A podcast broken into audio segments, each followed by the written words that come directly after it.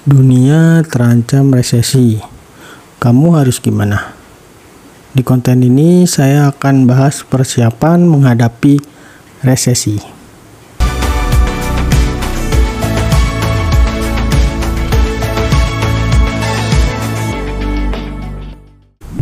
Halo, di sini ketemu lagi sama saya. Seperti biasa, saya akan membahas seputar investasi, pengelolaan keuangan, dan juga bisnis yang tujuannya untuk bisa bebas finansial.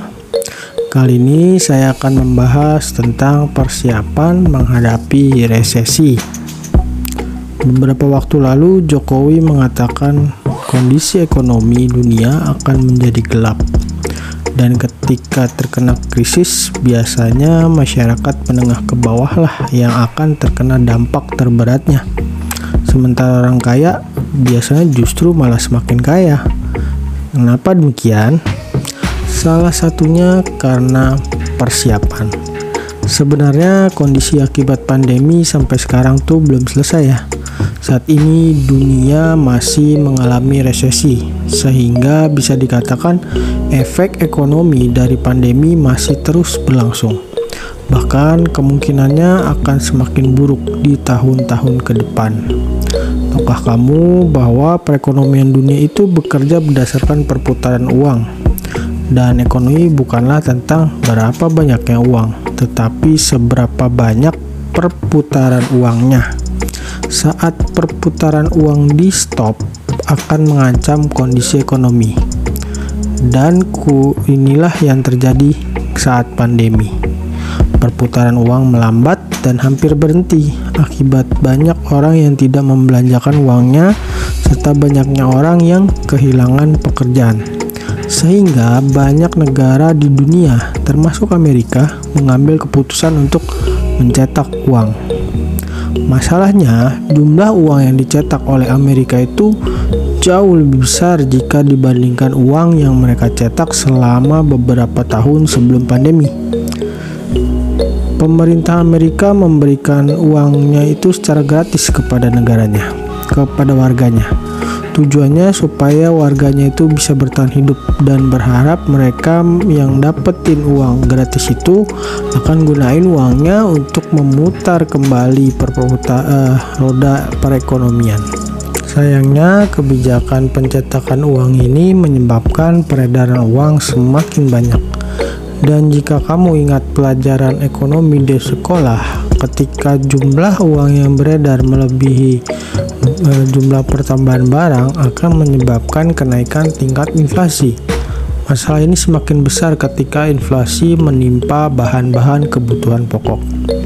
Untuk mencegah inflasi tidak menjadi semakin besar, maka pemerintah di berbagai negara pun menaikkan suku bunganya, termasuk Indonesia. Tetapi akibatnya bunga pinjaman juga ikut naik. Selain itu, kenaikan suku bunga akan membuat para investor mengalihkan dananya dari high risk investment ke low risk investment. Efek ini juga menyebabkan munculnya startup crash, yang salah satunya membuat saham-saham teknologi secara global mengalami penurunan. Ini juga membuat banyak startup yang kesulitan mendapatkan dana. Sehingga beberapa startup pun melakukan PHK untuk efisiensi.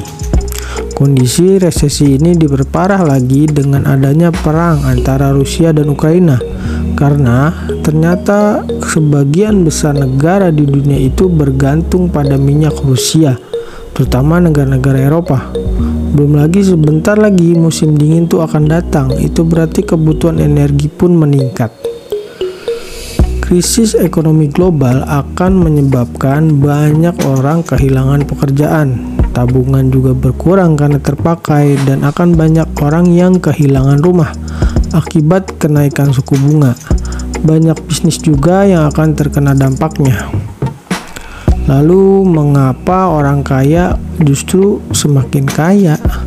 Karena banyak harga rumah yang turun, harga saham juga banyak yang rontok, aset-aset investasi lain juga mengalami penurunan.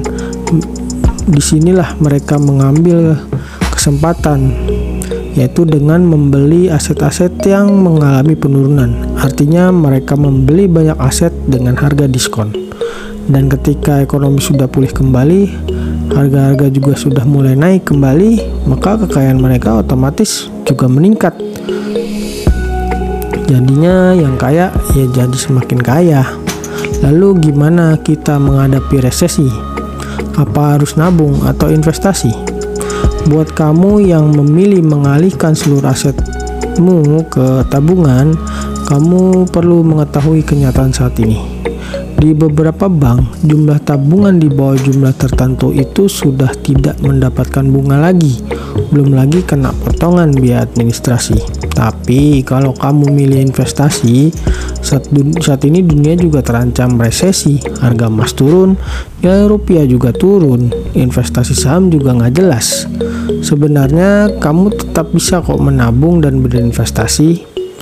Meskipun tabungan mungkin sudah tidak mendapatkan bunga, kamu tetap perlu menabung, terutama untuk mengumpulkan dana darurat. Karena dana darurat itu sangat penting. Jadi tujuan menabung itu lebih tepat dilakukan bukan untuk mendapatkan keuntungan atau bunganya atau mengembangkan aset, tapi lebih kepada mengumpulkan dana darurat. Jumlah dana darurat yang sebaiknya tersedia adalah 3 kali lipat pengeluaran. Itu kalau kamu masih single. Kalau udah nikah, 6 kali pengeluaran. Dan kalau udah nikah lalu punya anak, 12 kali pengeluaran. Itu untuk pegawai ya. Tapi kalau kamu freelancer atau pengusaha atau pekerja seni yang mungkin nggak rutin dapat penghasilannya, maka sebaiknya memiliki dana darurat sebanyak 12 kali pengeluaran. Lalu gimana kalau kamu pengen ngembangin aset di tengah ancaman resesi yang terjadi? Kamu bisa pilih SBM, SBN atau surat berharga negara sebagai investasi. SBN merupakan surat berharga yang diterbitkan oleh pemerintah untuk membiayai anggaran dan menjadi instrumen investasi bagi pemegangnya. Karena surat berharga negara bisa dijadikan sebagai sumber penghasilan pasif. Jenis-jenis surat berharga negara antara lain surat utang negara, sukuk tabungan, obligasi negara retail, dan sukuk retail. Mengapa SBN menjadi pilihan? Hal ini disebabkan karena SBN merupakan salah satu investasi dengan imbal hasil di atas deposito dan dijamin oleh pemerintah, apalagi di tengah ketidakpastian kondisi ekonomi seperti ini. Alternatif lainnya adalah kamu bisa berinvestasi di saham pada emiten yang memang menyebabkan inflasi. Saat ini salah satu penyebab inflasi adalah dari sektor energi. Oleh karena itu, kamu bisa memilih saham-saham dari sektor energi. Emiten dari sektor energi itu sendiri saat ini mendapatkan durian runtuh akibat kenaikan harga energi, sehingga menyebabkan laba mereka bertumbuh, dan akibatnya harga saham mereka pun juga naik. Nah, selain dari kenaikan harga, kamu bisa nih milih mengoleksi saham-saham yang berasal dari sektor energi. Kemungkinan kamu juga akan mendapatkan dividen yang besar. Memang ancaman resesi itu sudah mendekat. Saat ini yang bisa kamu lakukan adalah bersiap dengan cara menabung untuk dana darurat serta melakukan investasi. Tetapi tetap harus berhati-hati. Selain itu, kita juga nggak bisa prediksi yang mengharapkan return yang tinggi dari saham. Dan alternatif lain, kamu bisa menyimpan uang cash sebanyak-banyaknya. Dan ketika aset-aset atau instrumen investasi itu pada rontok, baru tuh kamu akumulasi. Oke, sampai di sini pembahasan tentang persiapan menghadapi resesi. Sampai jumpa di konten berikutnya. Dah.